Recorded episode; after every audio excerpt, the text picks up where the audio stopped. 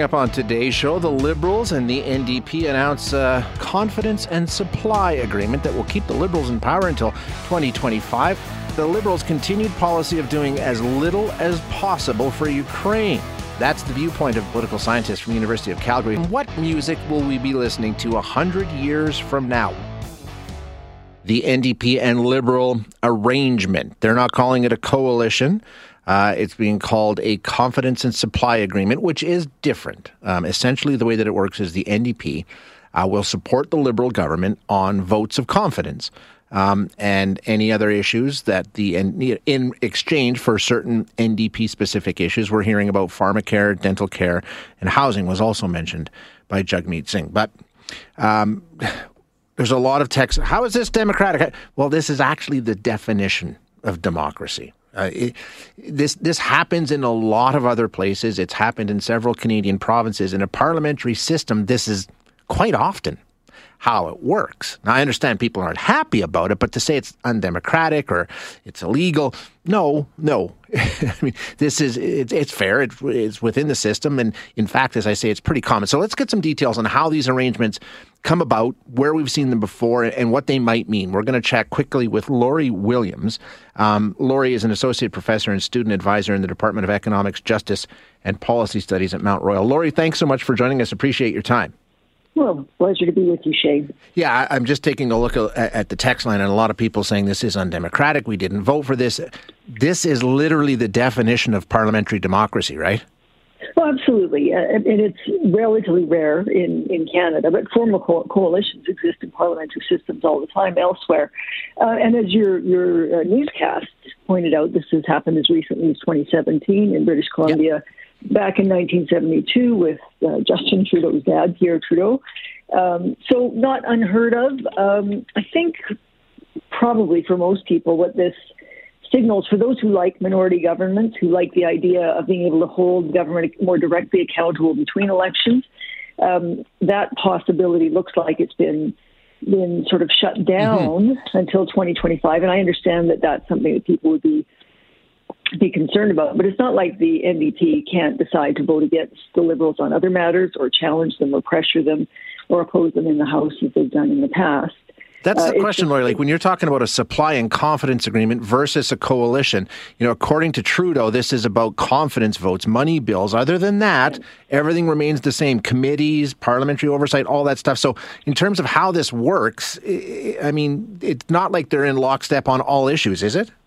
No, they aren't. There will be opposition coming from the NDP, but um, it's important that you mention committee because that could be one of the differences.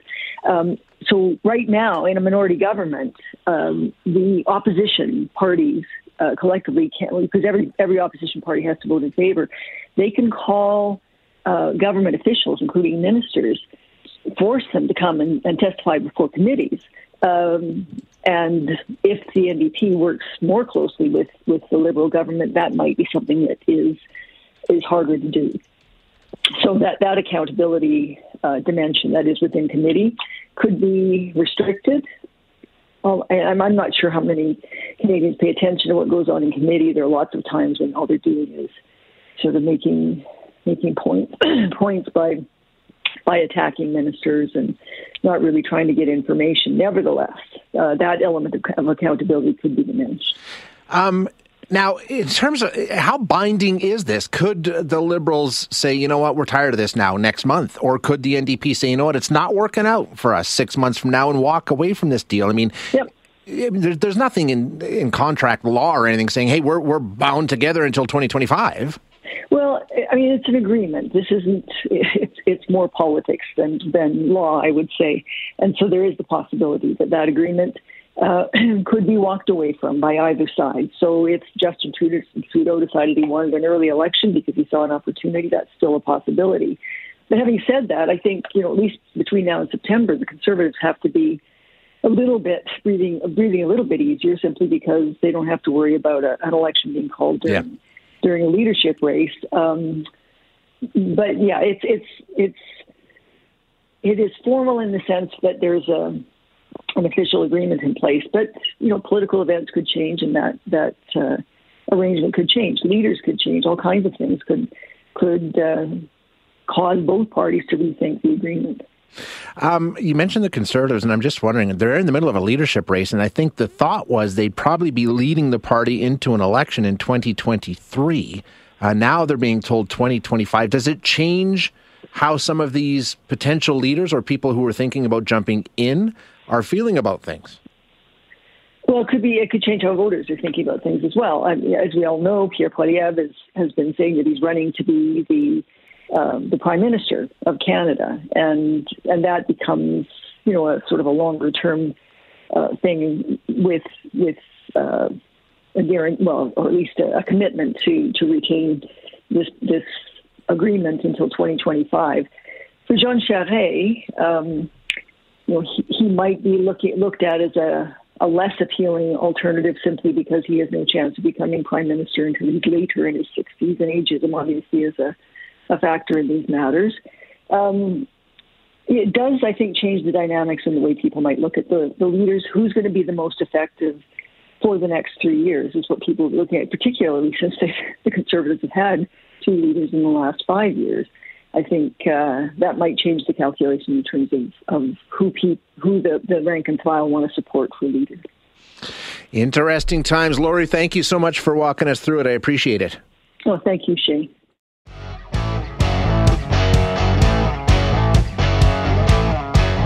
Turning our attention now to the situation in Ukraine and what's happening there.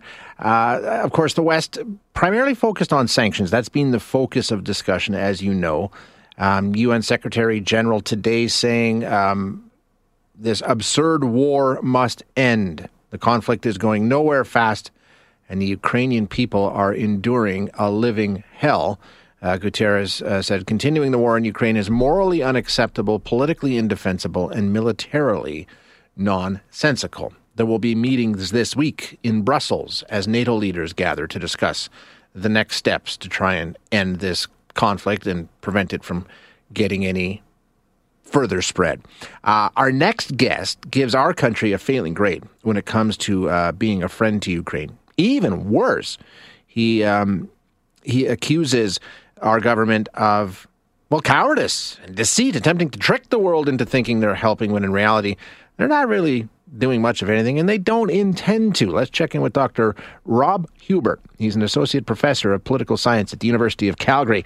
Doc, thanks for your time. I appreciate you joining us today. No problem, Shay. Yeah, your column um, in the National Post um, is titled "The Liberals' uh, Continued Policy of Doing as Little as Possible for Ukraine." Pretty damning indictment of our response thus far. Well, the thing is, is we have to appreciate, and this isn't really getting getting properly expressed, but this war begins in 2014. You know, the there's been a very successful sort of narrative put forward that somehow Crimea was not part of Ukraine, and that somehow that then justified the uh, Russian use of military force to to invade Crimea, to cut it off from mm-hmm. from uh, the Ukraine, and their successful use of hybrid warfare in the in the in the Donbas region in eastern Ukraine also somehow gets gets mislaid. And so to understand the Canadian policy towards this war in Ukraine, you really have to go back to 2014 and then track what was happening rather than just simply looking at the uh, political pronouncements that have been coming out since uh, February of, of this year. Yeah, you're right. I mean, that was sort of the initial. I mean, a lot of people call this a continued invasion uh, that began back in 2014. Uh, and I guess you would say this is a campaign of continued indifference from the Canadian government. Absolutely. I mean, you go through everything that we allegedly were planning to do or, or, or were set to do, and and there's almost nothing. I mean, uh, the remember when the invasion starts in 2014 we have the Harper government, and of course, in 2015, the have uh, the Trudeau government being elected, and many of the actions that the Harper government took, which were mild, is mild is probably the best one could say about it. Almost every single one of them, with two exceptions, were eliminated, um, and if anything, efforts were made to sort of re-engage with the Russians in terms of any any sense of sort of um, uh, of effort to sort of uh, criticize or contain Russia for the invasion. So yeah, we'll get to that in just a second. But going back to why that sort of stance was taken was did we just not see this coming? Were we not aware of where this may lead? Did we not care? I mean, uh, uh how did we put ourselves in a position where so we're so ill prepared for what happened, you know, in 2022, uh, 23 or 22, I guess. Yeah, I think it's it's an element of we've just become so self-absorbed. Yeah. Um, you know, the, the, the, the real irony here is, of course, one of the big hallmarks of the Trudeau administration when he gets elected. Canada's back. We're going to be back on the scenes. And the reality is that if you trace, we don't even have a formal foreign policy in the entire length of time that this government's been in power. And, and as a result, I think the exact opposite has occurred. We have become very inward looking. And of course, part of that is understandable in terms of what has happened in terms of the uh, COVID crisis. But even prior to the, uh, the, the outbreak of the pandemic, um, you know, we basically, with the exception of the one year Mali deployment and the effort to get a seat at the Security Council or um, uh, at the uh, United Nations, um, we've almost been non existent. We're nowhere to be seen on the Asia Pacific front. Uh, in fact, we've been disruptive if the Australian um, Prime Minister or former Prime Minister Turnbull is to be believed. Um, we definitely haven't been doing very much on the European front. Um, peacekeeping, really nothing. And so it's a very inward looking approach. Almost, I don't want to call it isolationism because we're still involved with our alliances, but it's it's definitely not that outward looking that many people have associated Canadian foreign policy with be historically. Yeah, well, isolationism would be sort of expressed. It would be sort of we're not getting engaged, kind of like what the U.S. has done with the USA First program in a lot of different ways. We've continued to say, as you say, we're back on the world stage and we're going to be international leaders on this and that. Um, but then we don't really seem to follow through. Is it have we just been complacent for so long? I think a big part of it is we live next door to the United States, and when it comes to defense and all these sorts of things, we just sort of, I think, take advantage of the position that we're in, or have. Oh, absolutely. Absolutely. I mean, we're in such a. I mean, the reality is we are in a very fortunate position. I mean, you look at Ukraine having Russia as a neighbor, you look at Taiwan having China as a neighbor, and you go through the entire international system, and, and we are in the most secure neighborhood there is. We may not like everything that the Americans do, and I know there was a lot of uh, teeth gnashing when Trump came to power with some of the uh, uh, unbelievable policies that he brought forward. But in the overall scheme of things, um, we are protected, and that gives us the luxury of pretending that the international system's like that, and that we can just basically, you know, we we we, we can deal with people like the Kurds that we engaged heavily to assist us when we were fighting against ISIL and as soon as the situation turned, turned, we basically left them. I mean, many Canadians will not be aware, but when the Trudeau government finally decided to send lethal aid to Ukraine in uh, mid February of this year, the lethal aid that they had was the lethal aid they were supposed to give to the Kurds and never gave. Um, same thing in the Afghanistan. Remember, we fought a major war in Afghanistan. We don't like to call it a war, but you know, Canadian Forces personnel, men and women, both died there. Um, they presumably killed many of the enemy. And um, basically, when the decision was made, and this was this was bipartisan, of course, when the decision was made to pull out, and we have no plan in, in, in, place whatsoever to retrieve those that helped Canadians. I mean, at least the Americans, as bad as their withdrawal was, they had something of a plan to pull people out, and so did the uh, the British and French. And we basically said, well, phone phone foreign affairs, and they'll see what they can do over the phone for you. So uh, we, we we we have this this this conceit that that somehow our values and norms will be so overpowering, but our actions in, in recent years sure don't back it up.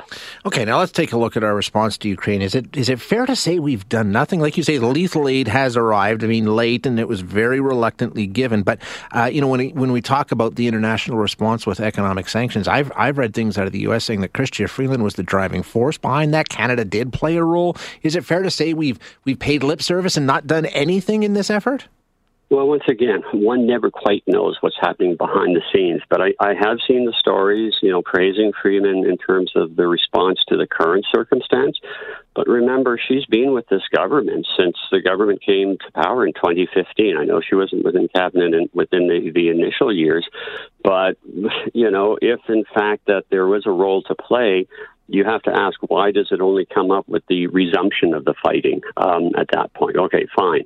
But once again, we check in terms of the sanctions. We check in terms of the provision of military aid. We check in terms of the determination not to have a no-fly zone. And inevitably, what we see in the Canadian policy is we always seem to be announcing it one or two days after our, our allies uh, uh, announce that they're doing it. And so it seems as if you know, we're we're at least playing the role that we're not ob- obstructing what the other allies yeah. want to do, but we just seem to be basically following along in that context. Yeah, certainly not leading, uh, just sort of following along with what's happening. Interesting take, Doctor. Thank you so much for your time today. I really appreciate you joining us. Oh, my pleasure.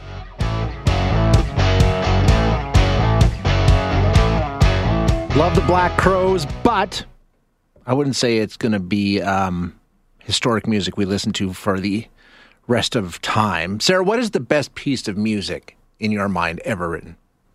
If you're talking about classical music, I like anything by Vivaldi. Uh-huh. I think he's probably the best classical artist that I've ever heard. Yeah, sure. But then if you're talking like pop music, I like Jackie and Wilson by Hozier. That's my that's the best song ever. Do you think Jacqueline Wilson by Hozier Nice try. is something we're going to be listening to, or not us, obviously, but uh, kids 100 years. Is it something that will still be playing? Yeah, you know what? I think it's timeless. I think it's going to last. You think so, hey? I do. Uh, this is the best piece of music ever written, by the way. This is um, Cello Suite Number One in G Major, the Prelude by Bach, written, believe it or not, 300 years ago and we still listen to it. This is Yo Yo Ma playing it. You'll hear it on a stage somewhere in the world being performed by one of the world's great orchestras this weekend. Um, that's music that stands the test of time. You know Bach, you know Mozart. Uh, Sarah mentions Vivaldi. Um, do we have any right now, or have we when it comes to what we call popular music? Are there any acts that will be Bach or Mozart 300 years from now? I don't know, but it's a fun question. And joining us to talk about it, we have Alan Cross, who is the host of the ongoing history of new music. Alan, thank you for joining us. Oh, you're welcome. This is a, thorny subject for a lot of people. It really, really is. Now, okay, we got Bach, we got Mozart. We understand that though that's timeless. It's all, it's never going away. Um, we still see it being performed every weekend um, and likely will, right? I mean, this is the kind of music we're talking about that just stands the test of time and has for so long.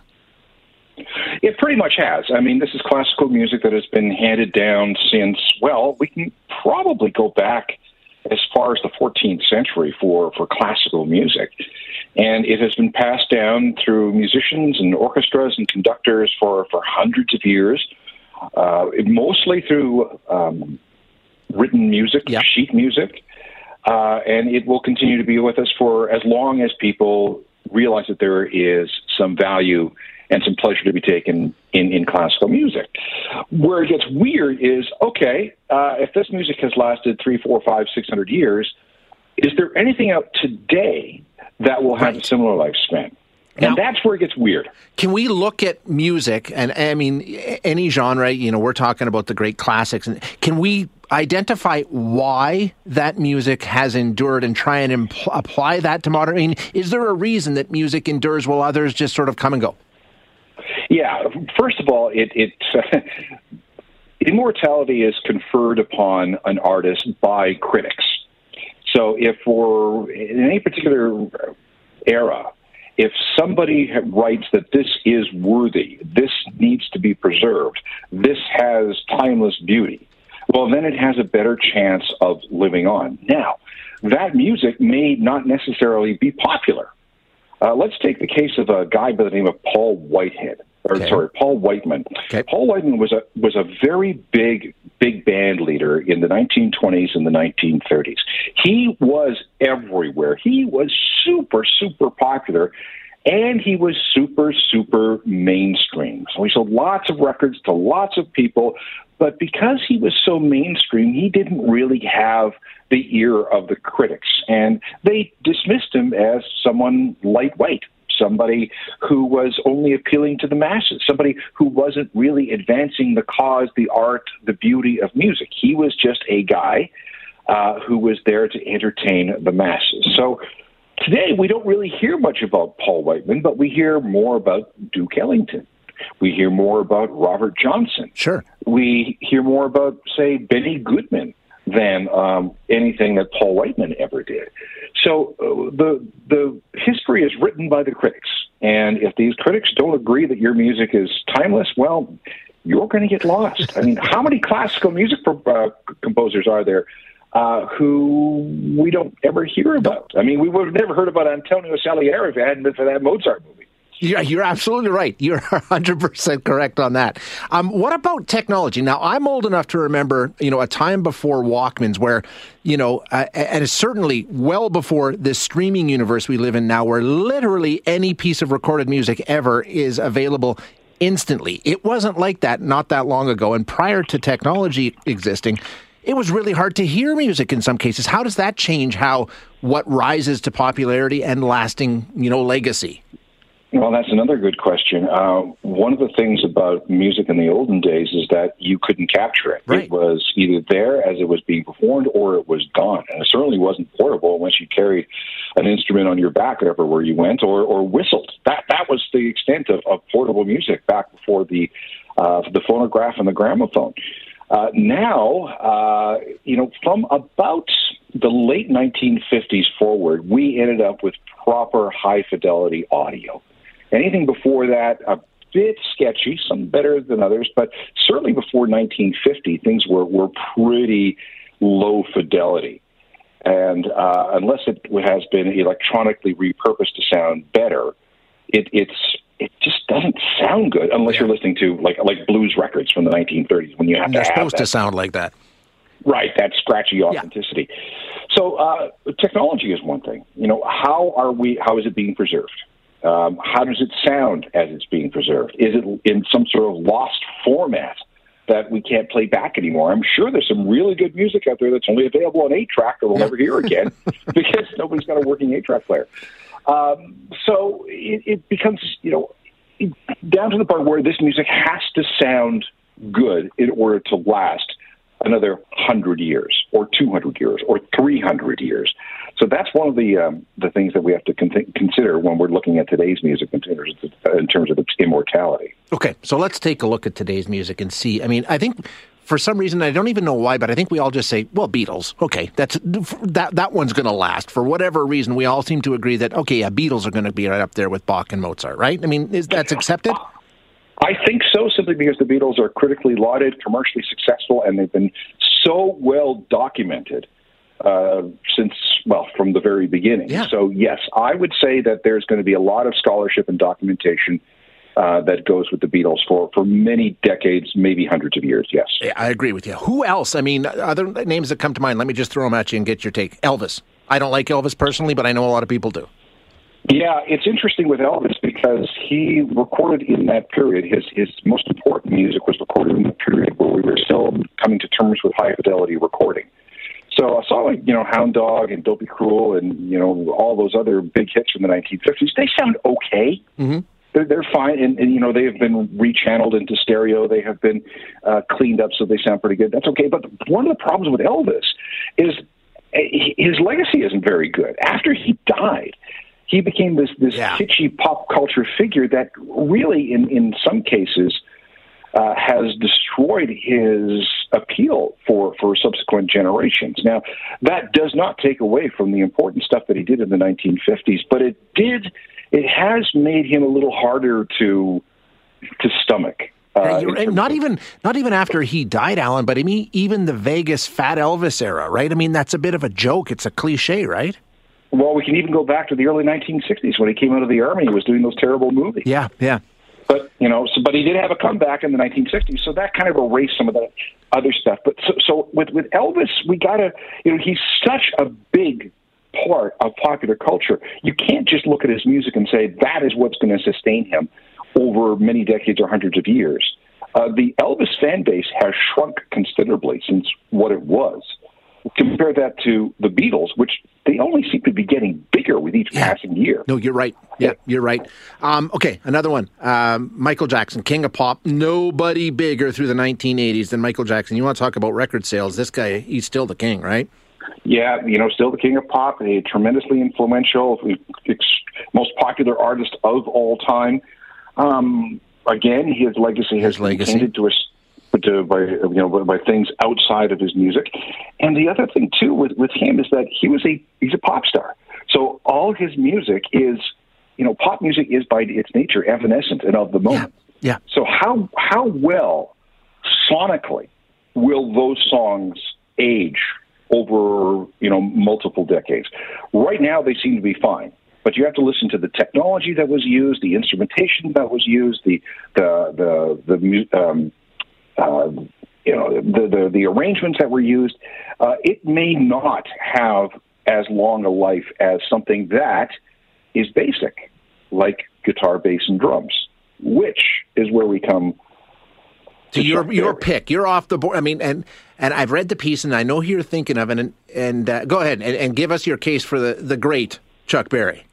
Yeah, now this is not an original thought in my head. There was a New York Times article many years ago that, that talked about this very subject, and uh, the the, uh, the uh, writer made the um, made the point that because Chuck Berry was there at the beginning, because he was an African American who helped create this amalgam of country, blues, rhythm and blues, Western music, and guitar music into this three chord thing over a 4 4 beat with a, a driving chorus, verse, chorus um, structure mm-hmm. that he has became the archetype for countless, countless oh, yeah.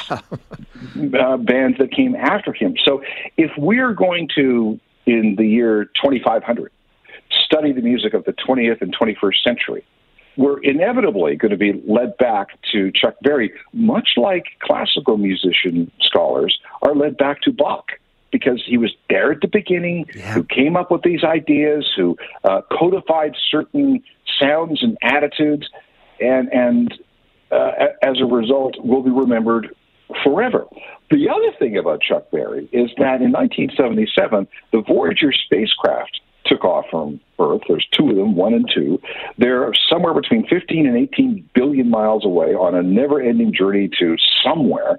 And on each of those spacecraft is the golden record, which contains sounds of Earth. There's exactly one rock and roll song on there, and that's Johnny B. Goode by Chuck Berry. So if aliens ever run across us, even after our sun has flamed out, the one rock song that will survive is Johnny B. Goode by Chuck Berry. And I'm okay with that, Alan. I am. I mean, like you say, he he's the he's if not the creator, he was certainly uh, one of the guys at the very beginning that sort of kicked it into motion. Yeah, and we can debate this a lot. Oh yeah, and, and I, I, I highly recommend uh, you know debating this. But uh, once you start going down this rabbit hole, things get kind of weird. Alan, we'll do this again. I, unfortunately, I'm out of time now, but uh, there's more to discuss, as you say, and we'll do it another time. Thank you so much for joining us. You're very welcome. That is Alan Cross, who is uh, host of the ongoing History of New Music. Thanks for listening today. To hear any of our other interviews, you can find them wherever you find your favorite podcasts. And if you like what you hear, don't forget to rate and review us.